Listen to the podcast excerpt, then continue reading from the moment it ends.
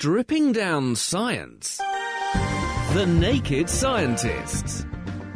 This week, we're going to immerse you in the science of the sea, and specifically in endangered marine species, how we can conserve them, and a jellyfish explosion off the coast of Africa. No, we're not talking a jellyfish that literally exploded, it's a population explosion.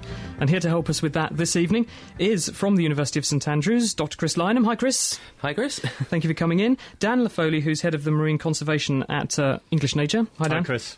And joining us later on the phone, we'll be talking to Dr. Bruce Wright, who's from the Conservation Institute in Alaska. And uh, Bruce has been working on sharks, amongst other things, and he'll be telling us about his work up there in the frozen north. Helen. Thanks, Chris. So yes, tonight we will uh, also be uh, taking a step closer to tourism in outer space with a prototype inflatable space hotel. And how do you fancy plugging yourself into a virtual world next time you go to the dentist, just to perhaps make your time a little bit more enjoyable while you're under the drill? And we'll also be revealing how bumblebees and wildflowers are taking a, an alarming nosedive together, which could spell us big problems for pollination. Also coming up later is this. The great white, where it's just coming straight to the camera. It's one of those situations where you go, oh, this is going to be a great shot. This is going to be great. And then, uh oh, is it going to turn? Well, that's Gavin McKinney describing his latest film, which is called Sharks 3D. It's on at the Science Museum's IMAX 3D cinema. And guess what? We've got two family tickets to give away, so you can go and immerse yourself down there in the IMAX and see some of nature's most amazing animals, quite literally swimming past your head in fully three dimensions. And that does include that great white. And there'll be more from Gavin McKinney later on in tonight's programme. The Naked Scientist Podcast, powered by UK Fast, the UK's best hosting provider. On the web at ukfast.net. And if you'd like to find out how to win uh, those family tickets to the IMAX down in London, it's very simple. Have a go at tonight's teaser. All you have to do is tell us when you put some acid in your kettle to get rid of the scale on the element, such as vinegar, you see a gas coming off. What's that gas? Can you tell us? You could be off to the IMAX 08459 25 2000, or you can email chris at nakedscientist.com and you can send us a text as well. The text number's 07786 20 1960. Now, Helen, where do you fancy going on holiday if you could have your dream destination? Oh gosh, well it'd have to be somewhere in the sea, wouldn't it? Fairly obviously for me. I'm, I'm going to go for Micronesia. I want to go and see the stingless jellyfish in Micronesia. You don't fancy going into space? Oh. Okay, yes, space too. Yeah, and then that would be good. If it were, I thought you meant on Earth. No?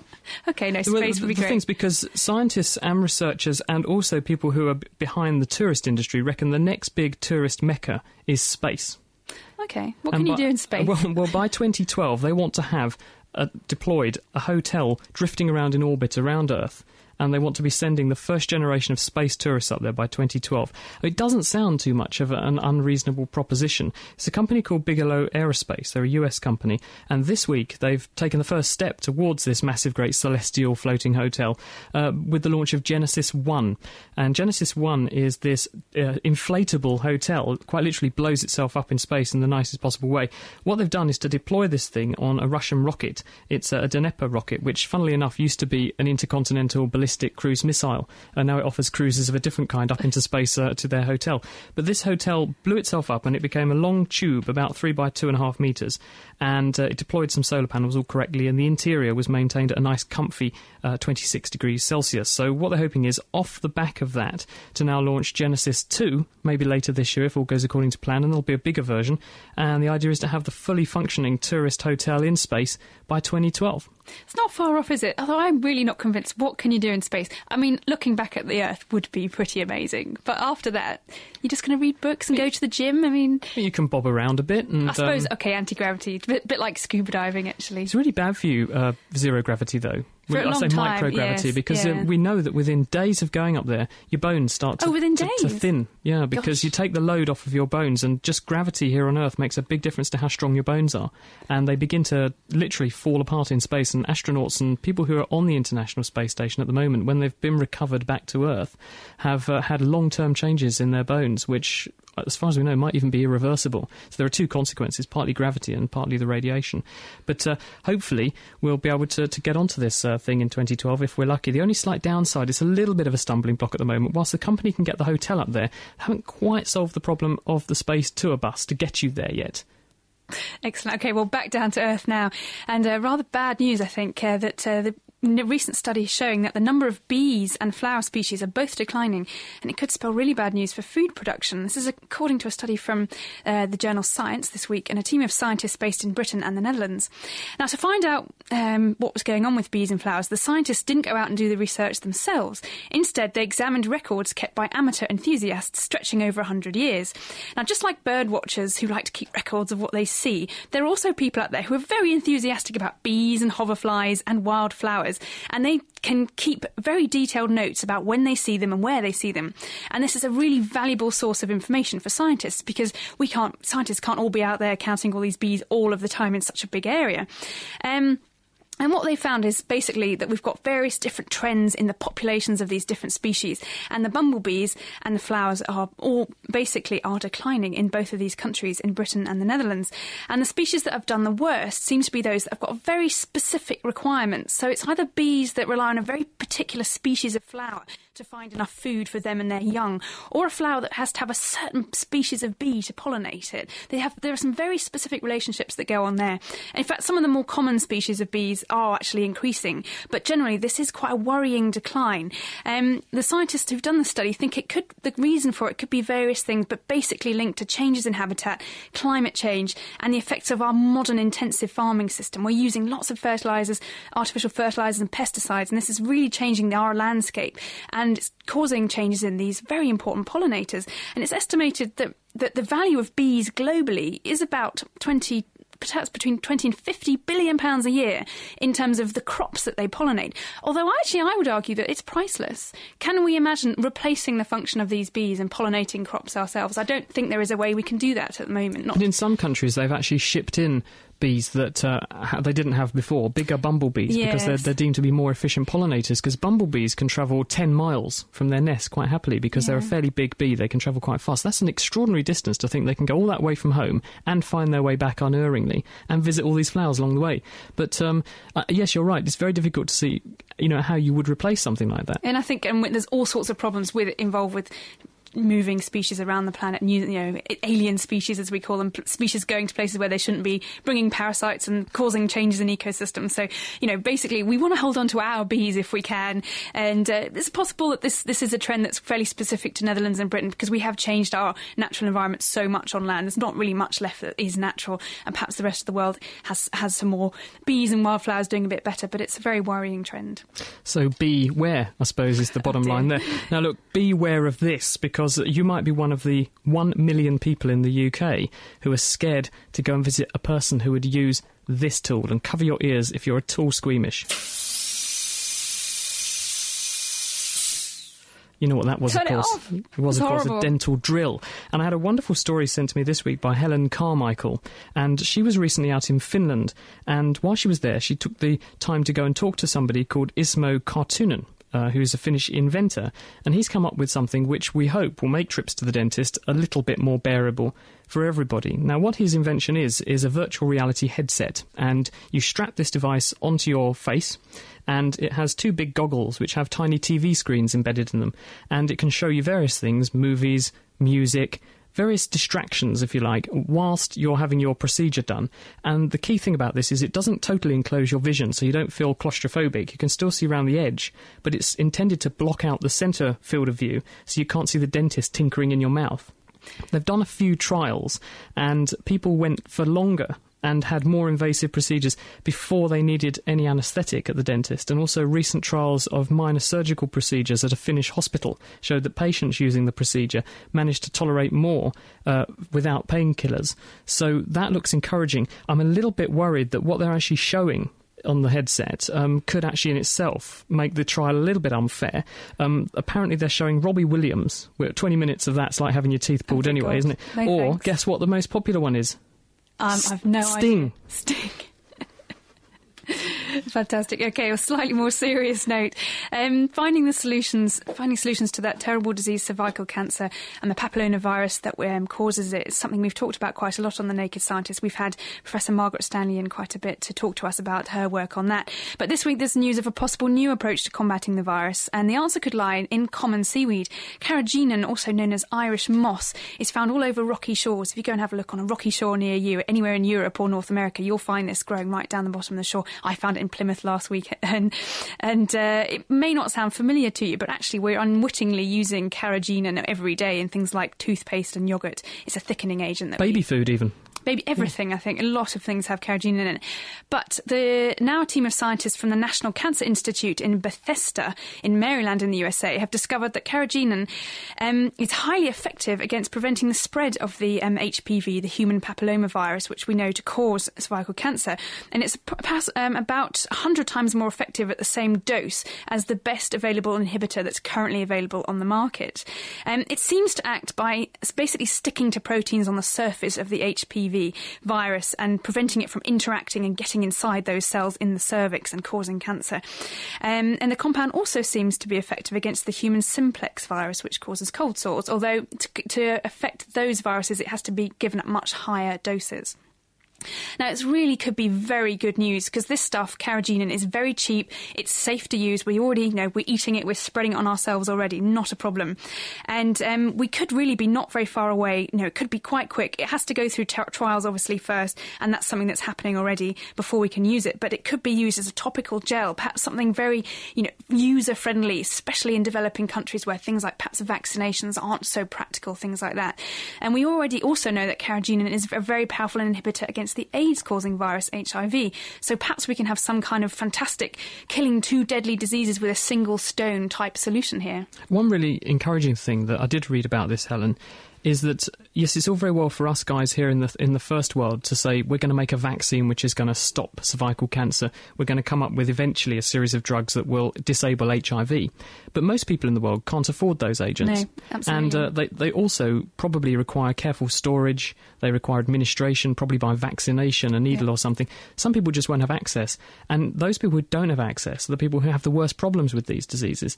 And so something like this, which is very cheap, very easy to deploy, is extremely effective potentially. And another point is that the vaccines that are being made against cervical cancer only work against some forms of the HPV that can cause cervical cancer. There are other forms, whilst they don't often cause cervical cancer, they still can. And so, if you don't represent them in the vaccine, it means you're still potentially a little bit at risk. So, adding something like this could be a very effective way to knock that on the head. This is The Naked Scientist, Chris and Helen, and this evening we'll be talking, amongst other things, a bit later on, with uh, a number of guests we have in the studio. Dan Foley from uh, English Nature, also Chris Lynam from the University of St Andrews, and we'll be discussing specifically what's going on in the world's oceans. Species are disappearing, other species are increasing in numbers enormously, is this all because of our interference?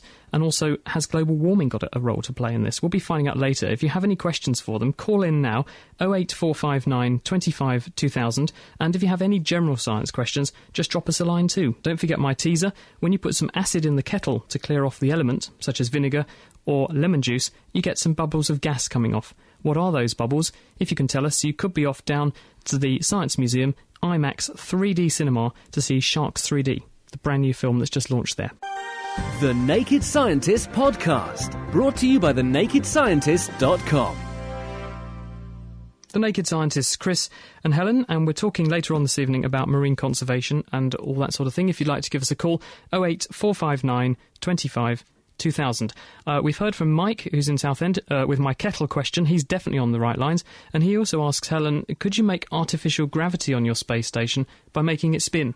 I think that's how they do it, doesn't it? At least that's how they do it in uh, sort of sci-fi films, slowly revolving space stations so you get some gravity. What you're essentially doing is making it so that the space station, you end up with yourself flying out towards the wall of the space station, so it's pushing in on you, and therefore creating the impression that you're being pulled towards it, when in fact the, the outer wall of the space station is pushing in on you and giving you something to press against. It's like that, like that thing in the um, fairground rides when you go in that big barrel and it spins around and you go up the walls. I don't like doing it myself, but I've seen people do it, and the effect afterwards doesn't look great, but maybe if you tone it down a bit, it would work in space.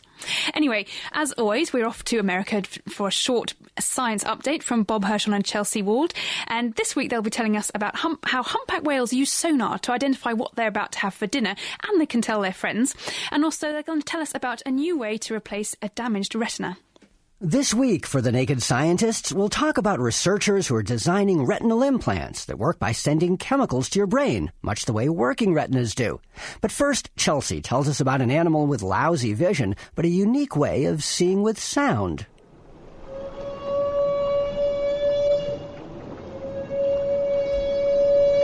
Humpback whales make this trumpet sound only when feeding, but why they do it has long been a mystery. Now, physicist Orest Diachok of Johns Hopkins says the sound may help the humpback size up a school of fish. He says the sound consists of several notes, and fish of different sizes absorb different notes. So, if one humpback trumpets below a school, a partner listening above the school could identify the fish. And a whale near the surface according to the theory, would say, "Yeah, I hear all the notes except one. It's the, it's the uh, middle G." He said, "Ah, well, in that case, that must be hearing." He says humpbacks are known to hunt in teams, and he hopes to test his hypothesis by attaching microphones to them and listening in. Thanks, Chelsea. Well, to restore sight to people with damaged retinas, scientists are developing implantable chips that stimulate the nerves in the eye. Most of the prototype implants are electrical, but Stanford University chemical engineer Stacey Bent is developing a biochemical version. So, where the chip interacts with the nerve cell, instead of putting out an electrical signal, it's going to release a little pulse of a chemical called a neurotransmitter that the nerve cell responds to. Since that's how the real retina works, the chip should be more compatible with the eye. And unlike electrical probes, neurotransmitters can target individual nerve cells, thereby creating sharper images. In fact, in lab experiments, Bent's team is training retinal nerves to grow right into the chip. And while restoring normal vision is a long way off, it's hoped that the first implants will allow people to see rough shapes and motion. Thanks, Bob. Next time, we'll learn about some birds in the Galapagos that are evolving before scientists' eyes. Until then, I'm Chelsea Wald. And I'm Bob Hirshon for AAAS, the Science Society. Back to you, Naked Scientists. Thanks, Bob. Yeah, those whales do sound wonderful. Have you ever heard whales underwater, Chris? Actually, only only on a recording, but uh, allegedly their voices can carry about a thousand miles. It's a long way, and it does sound quite magical when you're in the water with them. You can't see them, but you know they're somewhere out there. But uh, the interesting thing about this is that um, maybe these guys can help us, but whales are really suffering because of our activities in the seas, aren't they? Because we now make so much noise pollution, not just above the surface of the water, but now underwater with sonar, seismic exploration, and also just boat propellers, that we're literally drowning out these guys' voices. Yeah, there's um, there's been quite a lot of concern recently about strandings of whales, for example. Um, and there's been quite a lot of work done in America looking at the relationship between these strandings uh, and naval activity. And they think one of the things which they're, they're particularly concerned about is the effects of these very high intensity uh, noise on the, the actual physical, the, on, the, on the, the, the physical well being of these individuals. I did see a report, it was about a year and a half ago, looking at uh, the, the bones left over from sperm whales which had been recovered, and they were full of holes, as though the whales had been developing the bends. Now, obviously, these animals are fishing at very, very great depths, aren't they? And then normally they would surface very, very gently to make sure that the gas dissolved in their bloodstream and their tissues gently came out of solution. But uh, to get the bends, as, as Helen knows as a diver, you've got to surface too quickly, and then the dissolved gas literally forms bubbles. So, one person has suggested in America that perhaps these lesions that are being seen in whales' bones are because we're frightening them, perhaps with sonar and this kind of thing, and making them come up too quick.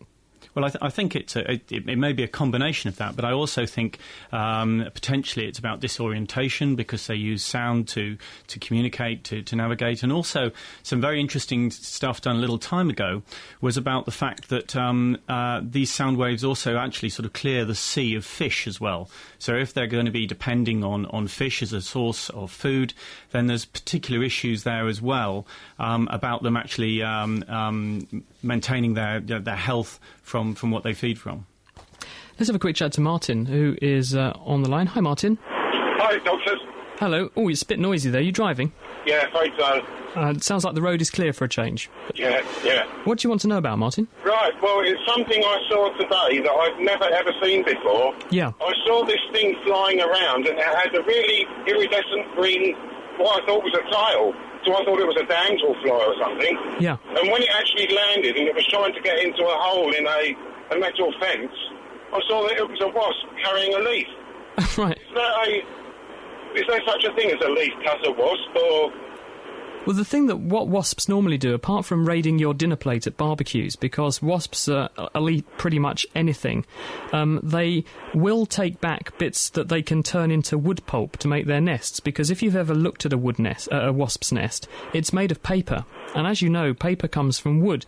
So what wasps do is to chew up stuff which is very rich in cellulose. Cellulose is the substance that wood is made from. And they chew this up and then regurgitate it and mix it with some of their saliva, which acts a bit like wallpaper paste to glue it back together.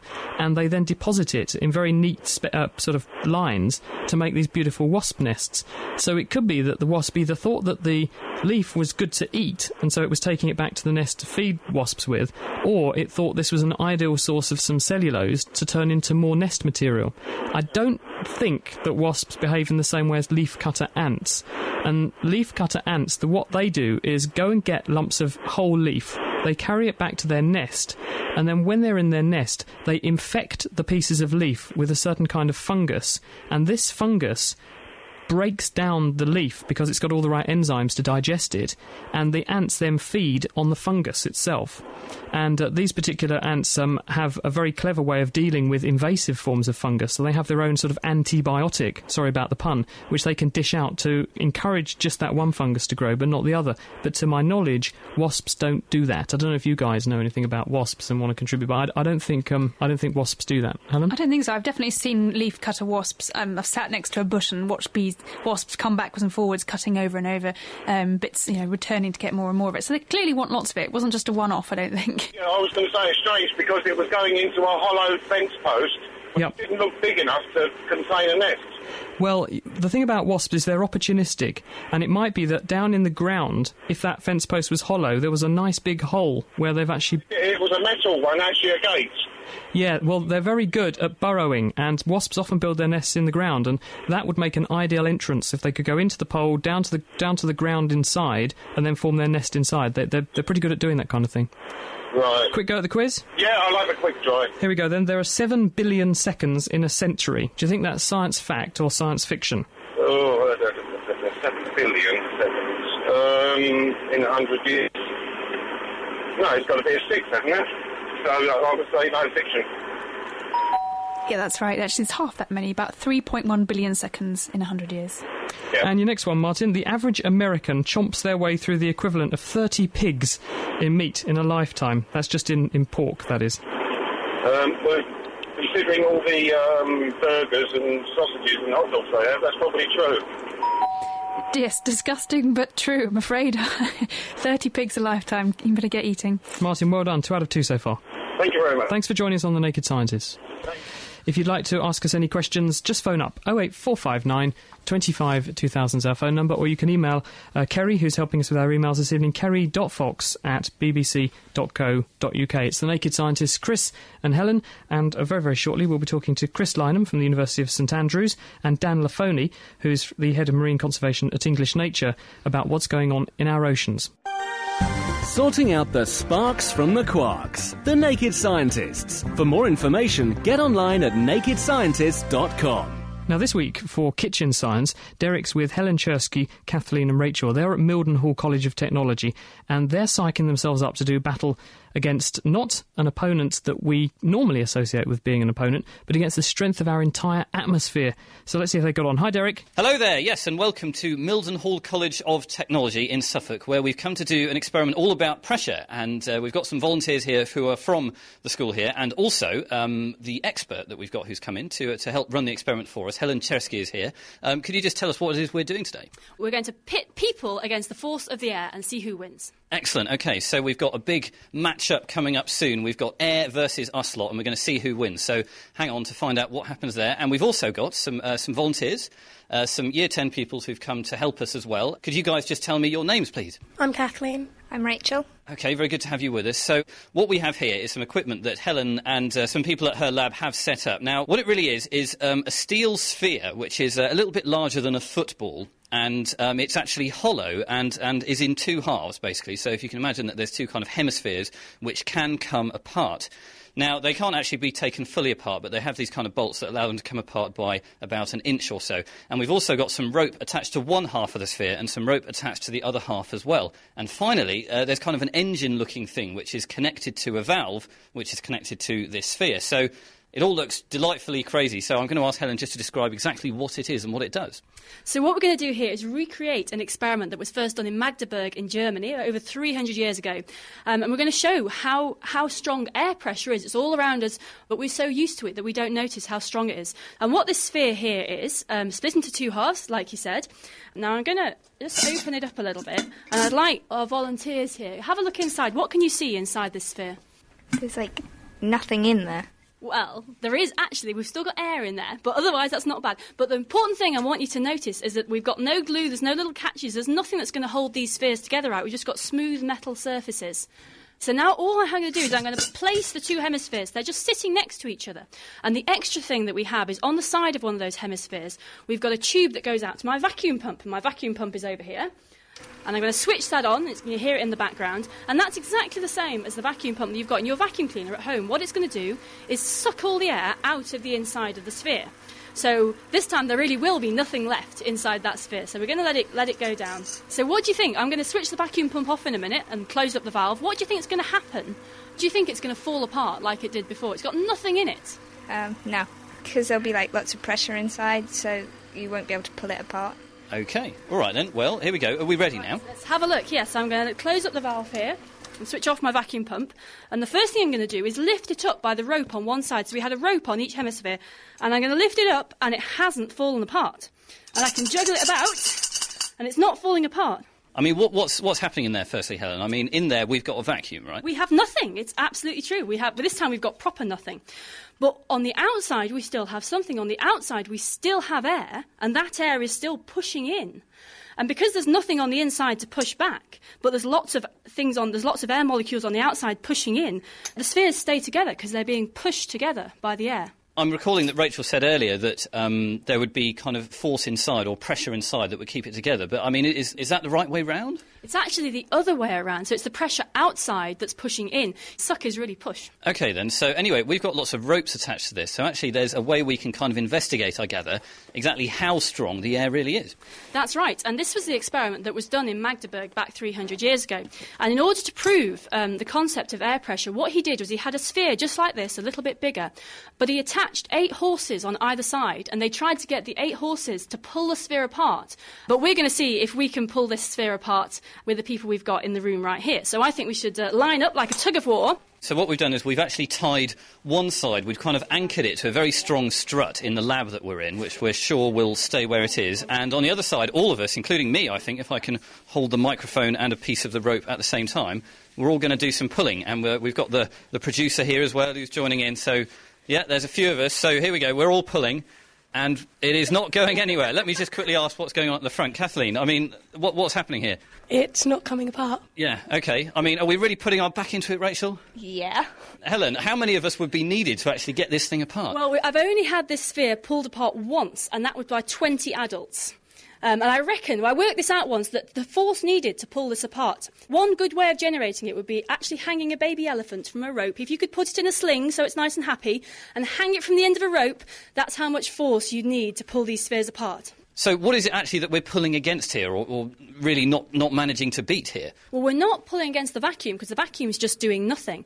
But the air all around us is pushing on the sphere, and we're pulling on the sphere. And whichever one of those two is stronger is the one that's going to win. So our pull was not stronger than the air's push. And so, really, then, the air's push, which is happening all around us and, and on our bodies all the time, I suppose, that really is quite strong. Yeah, it is. And in fact, you can see this every day. Um, for example, if you fill a glass full of water right up to the top and put um, a, pla- a flat plastic plate on the top of it and hold the plate on, turn it upside down, and then take your hand away, the plate won't fall off. And it's exactly for the same reason that the air is pushing upwards on the plate and it stays put. Okay, well, let's move back to the sphere then, because Helen is also able to let some air back in. So, talk us through this. So this is just to prove I wasn't cheating. So I'm holding the sphere up now, and what I'm about to do is I've got a valve in the side of the sphere, and I'm going to let the air back in. I'm holding the sphere up.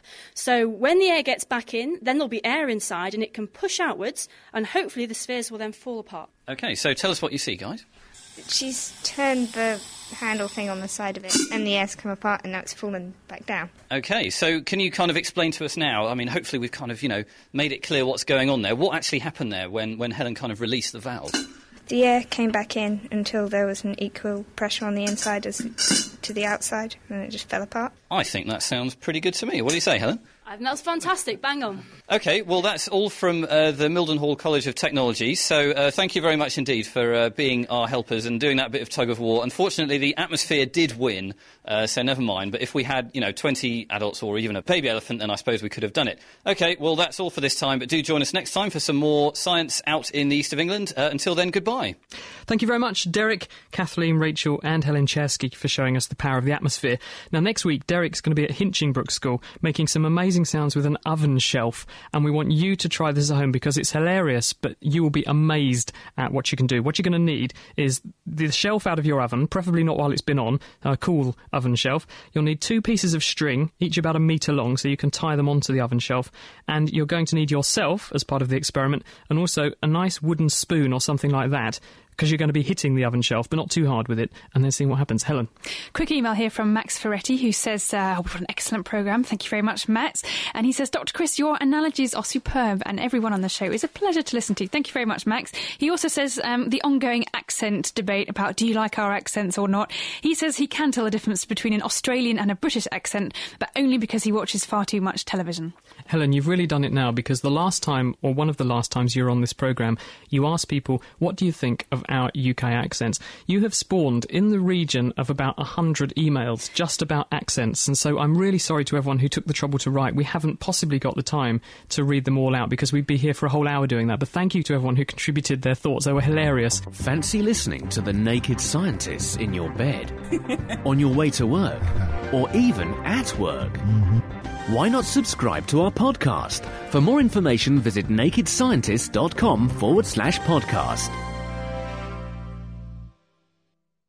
Now, look, uh, if you want to have a go at my competition this evening, we have tickets to go down and see Sharks 3D. This is at the Science Museum. It's amazing. It's an IMAX movie. It's just come out. We'll be hearing a bit more about it shortly. But you sit in the IMAX cinema and you see some of nature's most amazing animals quite literally swimming around you in three dimensions. And we've got two family tickets to give away. To win one of those, you either have a go at our science fact or science fiction here on the programme, or you have a go at my simple challenge. When you put some acid in the kettle, either lemon juice or vinegar, for example, and you see it fizzing and some gas coming off, what is that gas? Just ring us up 08459 25 2000 and tell us. We've heard from Janet in Wellingborough. She thought the answer was ammonia. Not quite, but Tim in Upminster is definitely on the right lines. Now, as promised, we're going to talk today about the oceans and some of the problems facing those seas around us. And uh, in the studio with us today is Chris Lynam from the University of St Andrews. Hi, Chris. Hello. Hi. Thanks for coming in. Now, um, we've all heard about overfishing, and you know we take many of these fish out of the oceans to eat for ourselves. But how widespread is this problem? Well, pretty much wherever you have large scale industrial fishing, you, you tend to have overfishing because. Um, I mean, scientists they, they give quotas, but uh, generally, by the time these quotas actually make it into management, um, the fear of upsetting people and putting people out of work, they, they tend to be higher than you actually want, and so the overfishing goes on even at a, a lower level. So overfishing is a big problem. Um, and, and over time, it becomes even more of a problem because as you reduce the population and fishing becomes uh, more intense on, on the, the smaller animals, um, because you've fished out the, the larger animals, uh, you, you tend to fish down the food web and end up with a, a, a poorer age structure where you've got lots of small fish and not so many of, of the, the larger fish. And Because then, the big ones are pretty important because Yeah. they have the, the, the, the most babies, don't they? yeah, exactly. Um, and, and obviously they're the, the most commercially important as well. And um, as you remove those and you focus more on the smallest uh, fish, then you tend to look at uh, other species. And so the overfishing continues around the food web, and, and all fish species eventually um, become important for fishing. So There was an important point which was made by a girl who won this year's Young Telegraph, uh, sorry, Telegraph Young Science Writers competition, Yvke van Bergen, and she wrote about salmon farming and made the point that when we rear salmons, uh, salmon in a, in a closed environment and you just force feed them, and the emphasis is on gaining as much weight as possible, it's actually making the fish really genetically unfit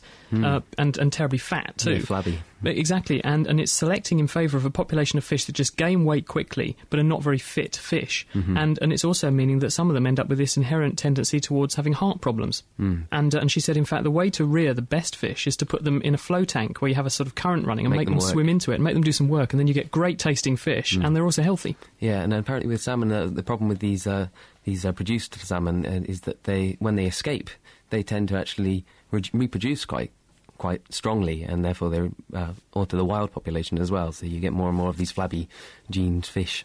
And of course, um, you know, the main problem with the idea of rearing things like salmon is that we feed salmon in these aquaculture systems other ground up fish, and it's these Mm. often these very small fish, isn't it, Chris, that we're sort of scooping off the bottom of the sea that we wouldn't particularly want to eat ourselves, but we can grind them up to make fish meal and feed the salmon with them. Mm. So really, we're not we're not taking that impact away from the oceans by farming them. We're actually just sort of sidelining it and and uh, you know feeding fish to fish, which. Mm. Yeah, and you take more and more of the smaller fish to feed up the, the, the larger fish. But Chris, tell us about this jellyfish business because you've been studying that directly uh, off the coast of Namibia. hmm Yeah, I mean, th- these are one of the species that, because they're unexploited in, well, in this particular location, uh, a particular location, they're unexploited, they can benefit from the, the overfishing as you remove the planktivorous fish, and, and these are, so these are fish like herring and, and uh, uh, sardines and pilchards. You remove those, and there's more food around for, for other species, such as jellyfish, which prey on the same species. And, uh, and so, what? And so, the consequence is the jellyfish you are get just more and more jellies, and uh, uh, there's as there's fewer and fewer fish um, because they're being overfished, and you get more jellies. And jellies also feed on fish eggs and fish larvae, and so they can help suppress uh, these the planktivorous species. So it's this kind of vicious circle Yeah, you end up with more jellyfish, so you end up with less fish. Mhm. Um, it sounds like a bit of a daft question, but it isn't because I have a sort of background knowledge that uh, a while back there was one company trialing jellyfish-based snacks, packet food, a bit like crisps but made of jellyfish. Mhm. I never saw any more about that. What happened to it, and, and can we exploit jellyfish in that way? Are they good to eat? I mean, some jellyfish are. I mean, the Chinese particularly en- enjoy um, eating jellyfish, and uh, it, it tends to be of the order Rhizostoma, um, which are the, the type of jellies we do get in the Irish Sea, uh, the barrel jellies. Um, and these they have a lot of uh, protein, a lot of collagen, which can. As well as being nutritious, once you've removed all the water and the salt and and gotten rid of the stinging cells, it- it's actually That thought- sounds like a bit of a bit of a lot high price to pay for a snack. Yeah, it's, it's quite easy to do. Apparently, you just have to soak them and keep adding water and soaking them, adding, uh, sorry, adding water and adding salt, and uh, and sort of curing them. Haven't they got enough salt already? Uh, yeah, well, apparently, I mean, this I've never actually done it, but this is uh, uh, how I hear you do it. You um, you boil them and cut them into strips and and uh, drain them and. Um, I've actually sorry to jump in there, but I've I've seen the guy actually eat the jellyfish that stung me once in Malaysia. Uh, He grabbed it out of the water What, to teach it a lesson? and he snipped off its sort of pinched off its tentacles, and its body actually didn't have any stinging tentacles Mm. on it. And yeah, apparently, and he just sort of chopped it up and stir fried it and ate it. I didn't But try you it. didn't try any? No, You didn't want to get your own back? I think I was feeling too bad about the sting in the first place. I think. What, what sort of jellyfish was that? Oh gosh, I think it was. They called it a box jellyfish, but it wasn't the, the type of box jellyfish that you get in the in Australia. It was uh, a local name for one of the Malaysian ones, but I'm afraid I don't know which one it was. So, Chris, why has this only just happened in, in Namibia? It, it hasn't. I mean, this is just uh, the, the latest uh, locations where, where people have begun to worry about these things. I mean, there's historically there used to be uh, very very high fish stocks uh, in Namibia, but um, they were overfished for, for well decades, and, and now we're we're at uh, very low levels of fish, and um, these jellyfish, but we, we know they they've been there for a significant um, well for a couple of decades now, and they've been in very very high abundances, and, and they're causing a problem for fishermen and people because they uh, damage the, the nets when you, when you uh, try to haul them up. Because they're so heavy, presumably. Because they, they clog up the net, and so sort of the water can't drain out as it would do with, with fish, and, and it just becomes like a bucket, and so it, it rips as, as you um, uh, pull it out of the water, and it bursts. Okay, we're talking with Chris Lynam from the University of St Andrews. If you'd like to join us uh, with any questions for him, 08459 25 2000 is our phone number, or you can email us, chris at nakedscientist.com, and you can send us a text as well. The text number's 07786 20 1960. Sorting out the sparks from the quarks. The Naked Scientists. It's the Naked Scientists with Chris, that's me, and Helen, and we're here with you for about another half an hour, and we're talking this evening with Dan Laffoley, with Chris Lynam, and now we're going to talk with, uh, from Alaska, the Conservation Science Institute, uh, Bruce Wright. Hi, Bruce. Hi, good morning. Well, yes, it's, uh, it's evening for us, but um, tell us, what is it you get up to in Alaska? Well, I've been doing some shark research recently and um, just got back from the Aleutians. I, I'm doing a project on paralytic shellfish poisoning, PSP, and we've been testing uh, some new areas out there using some new technology, testing for PSP and trying to link it to climate change and changing currents. But you've seen some pretty profound changes in what happens if you just drag a net across some of the areas of Alaska, haven't you? Well, that's true. Actually, it was interesting listening to the jellyfish talk because we've seen some changes in jellyfish populations up here as well. Um, it, it, some of the areas where I fish for sharks, we used uh, we use large nets to catch the sharks and scoop the sharks up out of the ocean, usually one or two at a time. But we catch a lot of jellyfish, and when we when we land the sharks onto the onto the boat, we bring a lot of jellyfish on. The shark is flopping around and and splashing jellyfish all over the place. So by the time we measure, tag, and release the shark, everybody's got jellyfish down their back and in their face and up their sleeves. And sounds sounds like a lot of fun, uh, Bruce. Um, but what what are you specifically doing uh, with sharks, and, and why are you interested in them? Well, the shark population, some of the shark populations have uh, increased in some areas. We're trying to figure out why they've increased, what and what they're doing, what impacts that might have on the environment. Why do you think they have gone up? Well, the uh, the one one shark species that we're really interested in is salmon sharks. Their numbers are up in some of the areas where uh, salmon production is up, so there might be a relationship with the changing salmon population. Um, and then there used to be a high high uh, seas gillnet fishery for flying squid. It was a Korean Taiwanese fishery, and that was that has ended. We think that during that fishery, lots of sharks were taken incidental to the squid uh, to taking the squid. And now that that fishery stopped, uh, we think that uh, that that has resulted in an increase in shark.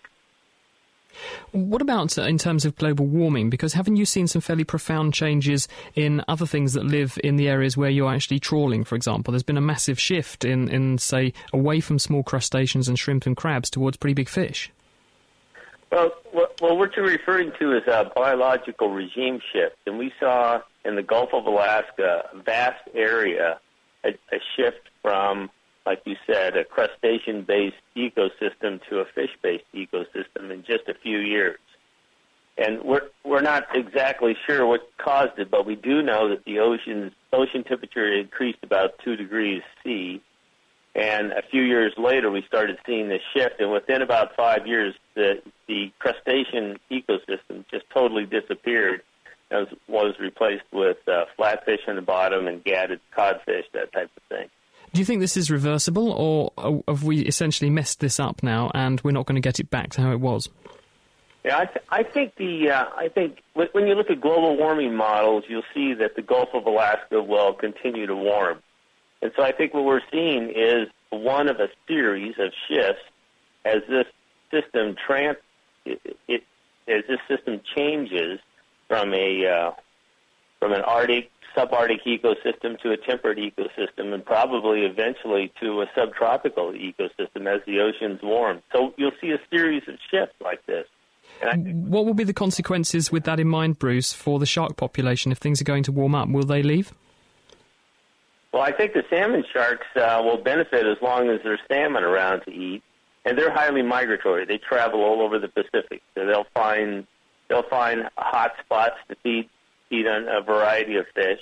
You know, they can eat herring, um, they can eat uh, codfish, so so they'll figure it out, and and and they'll move around as long as they're not overexploited. Bruce Wright from the Conservation Science Institute in Alaska. And Bruce has written an article which you can find on our website, nakedscientist.com. If you follow the links to articles and Bruce Wright, you'll see a very nice description of exactly what his work involving tagging, catching, and monitoring shark populations in uh, Alaska involves.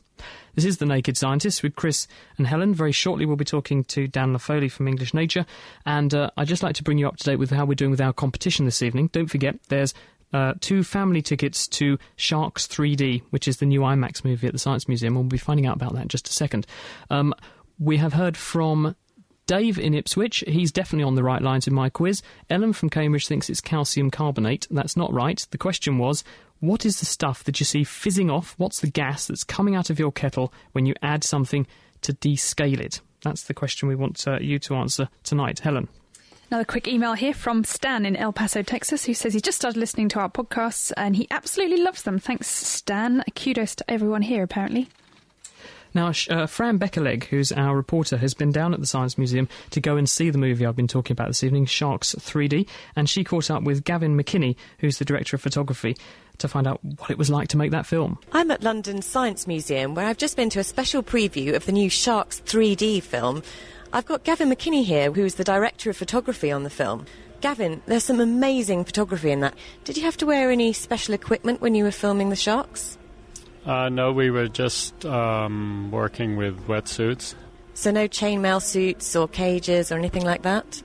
Uh, we actually had a cage built for the great white shark sequence, but um, it was built too small and the camera couldn't fit in it.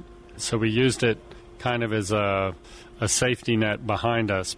So just how close did you get to these sharks? Um, reach out and touch. I mean, we could have. I didn't. Even the great white? Yeah. The great white, uh, right at the end, one of the last shots you see where it's just coming straight to the camera. It's one of those situations where you go, oh, this is going to be a great shot. This is going to be great. And then, uh oh, is it going to turn? So it, it, came, it literally came within about two feet of the camera and, and swerved off. So I could have reached out and touched it, but didn't feel so inclined. So it's pretty amazing that you got so close to all these sharks that we consider so deadly. Are they really as deadly as they seem?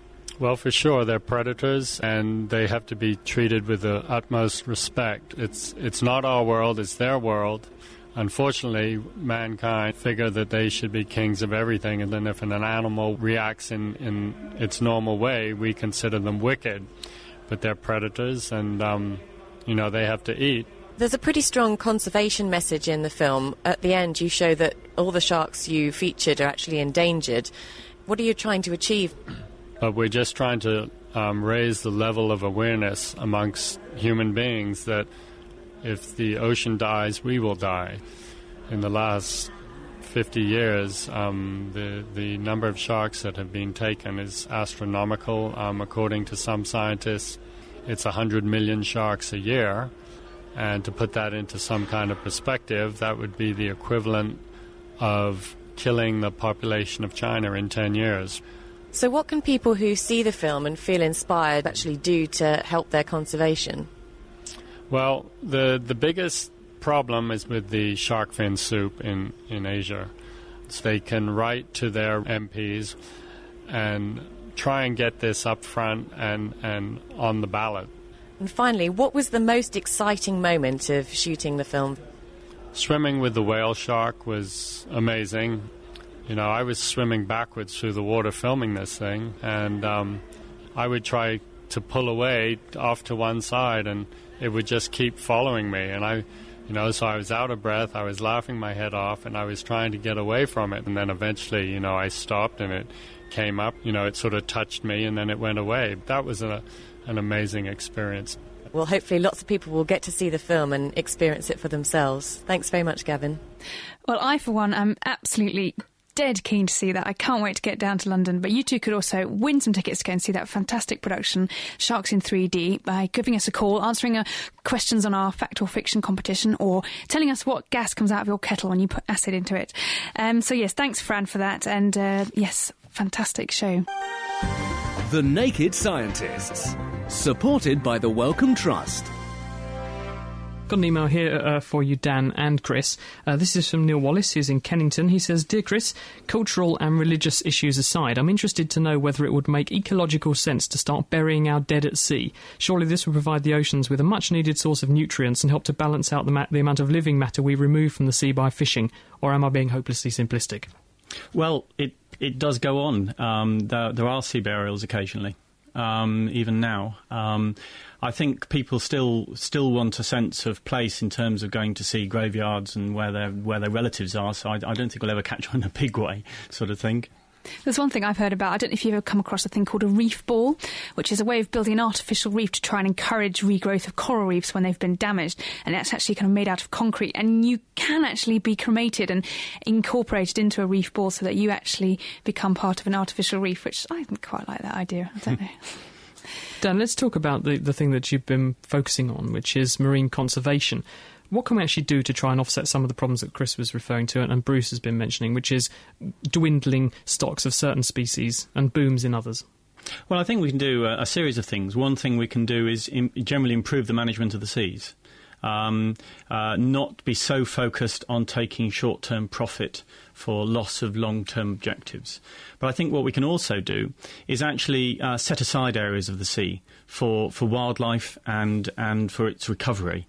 Um, after all, um, a lot of the, the things we do in the marine environment, whether it's for, for recreation, uh, enjoyment, or whether it's um, in terms of earning a living, actually, you know, depends centrally on a, a healthy, uh, fully functional marine environment. But how realistic is it to start saying, right, we're going to set aside a bit of the sea like a national park, and we hope that that's going to sustain these threatened species? Is that realistic, or, or, or are we not just doing enough? Well, it's realistic, it's happening, but it's not happening probably in the right way and fast enough. How much sea would you need to set aside to in, in, in order to offset the damage that's happening? If you're if you're talk, talking long term sustaining fish stocks, um, a recent Greenpeace report said uh, around 30 40% of the sea. That's have, a lot, isn't it? It is a lot, but you've got to remember right now we've got far too many fishing boats and far too much development in, in the marine environment. But the in, fishermen wouldn't agree with you, would they? Uh, depends who you talk to. I've just come back from a, uh, a, a, trip to Spain, the heartland of the fishing industry, where you actually have fishermen there actually saying we really need some areas that we strictly protect because we want to, to fish less and earn more. You know, bigger fish uh, attract a much better price. We're creating this world of small mouths. Um, when you think of cod, cod used to be perhaps on average length a metre or so in length. It's now perhaps 30, 34 centimetres, something like that. That's quite a worry, though, isn't it? Uh, the fact that we've ended up with an average fish size of, of a third of what it was. Um, and no sign actually of recovery. It's a worry because we're doing it all under one type of management, and that management is about um, exploiting the marine environment, uh, acting where we've got the knowledge. And remember, we're, we're dealing with an environment where we, we, we know less about it than we, we think we do. So we've got to really t- turn the corner. We've got to um, to set areas aside for, for recovery. And the experience, wherever we've done that in the world, for wildlife is as a benefit. How do these areas actually work, though? It's, it's easy to say, hey, this bit of uh, the sea is a no go area. But surely fish, it's not like having a bit of national park where there can be a fence around it or the trees stop afterwards, and so animals tend to naturally stay there. Don't the fish just wander in and out of the, of the set aside area and get caught anyway? Or is that intended to be the case? Well, that's a big debate at the moment because if you, if you have a much more natural, healthy environment, everybody knows on land if you go to a ploughed field, you're going to see relatively few species. If you go to a national nature reserve, lots of complex habitats, different habitats, you're going to see much more. So there's a, a big debate at the moment about uh, whether fish really do just pass through these areas or whether they start to kind of hang around, if you know what I mean, um, because it's a much better environment to be in. Are there any really good examples of this working at the moment? Uh, there are, and in fact, um, there is in, in the UK. Uh, we've got a lot of protected areas, but we've only got one example of the type I've been talking about for recovery. And to give people a, a, a visual impression of this, next time you look at the weather, um, the scale of this area is so small you wouldn't be able to see it on the weather chart. You'd have to zoom in onto the Bristol Channel, 3.3 square kilometres, only closed three years ago, and yet you put a, you, you in, in terms of science, put a string of pots down to see how it's doing, full of massive lobsters. No one ever predicted it, and that's generally the story around the world, but clear benefits for wildlife life, and it is now one of the, the only places where you get an idea of what natural may be looking like. Helen, you wrote an article pointing out that um, space rockets can actually be good for fish for exactly the same reason. Well, that was a sort of uh, on the back of closing off around the Space Kennedy Centre for safety reasons. Um, it also kept the sport fishermen out and all the other kind of fishing vessels around there, and in the end, um, much more prize-winning fish were being pulled out because they were allowed to grow to their full size, and the whole system was basically healthier and uh, doing better. So yeah, space rockets can save fish. Les is in over. Hello, Les. Hello. Welcome to the Naked Scientists. What would you like to ask Dan? Um, yeah, the um, sea level rising. Um, so much, you know, so many things change it. Pressure, air pressure of the day, um, wind uh, moves it. Yeah. Ground movement. You know, how can we be sure it's risen by I think I heard it was about an inch in a hundred years. So how can we be sure, given that the sea level is such a dynamic thing? Yeah. What do you reckon, Dan? Well, we've got long-term monitoring stations where we're actually looking at this, and certainly the, the, the predictions are by 2025 we're looking at a further increase of 15 to 17 centimetres. Um, there's more uncertainty beyond that in terms of what will happen to the Greenland ice cap and various others.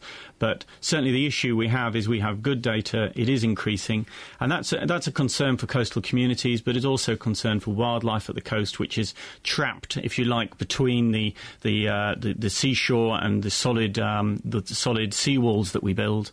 And this is this is leading to, or it has been has led over the last uh, ten years or so to to a loss of around 25% of our salt marsh in uh, south southeast England because of um, the whole complexity of sea level rise uh, destroying these habitats. Does that kind of get that uh, nailed for you, Les? Yeah, just about, yeah. See you later. Yeah, okay, ta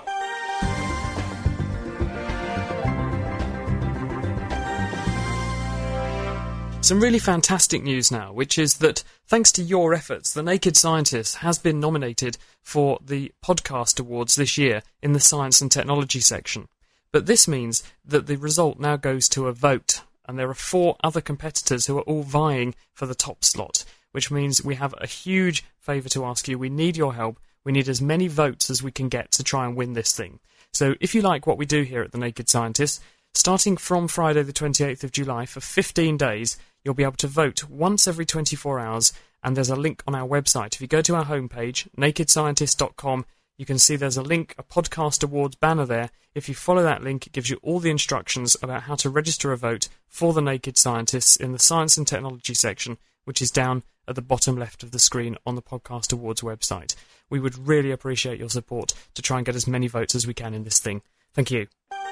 The Naked Scientist Podcast, brought to you by thenakedscientist.com. Right, we've got about one minute, and I'm going to try and squeeze in Alan from Nacton. Hi, hi Alan. Hiya. What would you like to talk about? Well, it was a caterpillar that I found this morning in our garden. Yeah. Uh, the cat was playing with it. Oh my god. It was about two and a half to three inches long. Yeah. And about as thick as my thumb. Okay. Uh, it was olive green with bits of black. Yeah. Was it furry?